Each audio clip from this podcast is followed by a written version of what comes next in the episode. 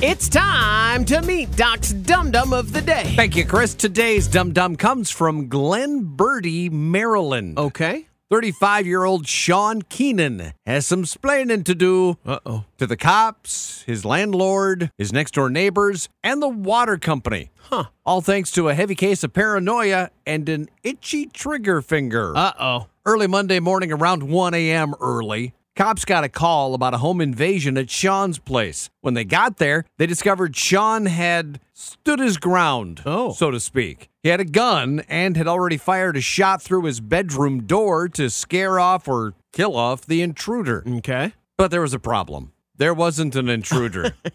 Sean was all by his lonesome. No sign of a break in, so he either had a very vivid dream or maybe watched a scary movie before bed. Who knows? But it was all in his head. That was problem number one. Okay. There was another more pressing issue. Just because he hadn't shot the imaginary intruder doesn't mean he didn't hit something Uh-oh. when he squeezed the trigger. The bullet had gone through his bedroom door and a wall and right through a water pipe. Uh oh. Sean had flooded his own apartment. Uh huh.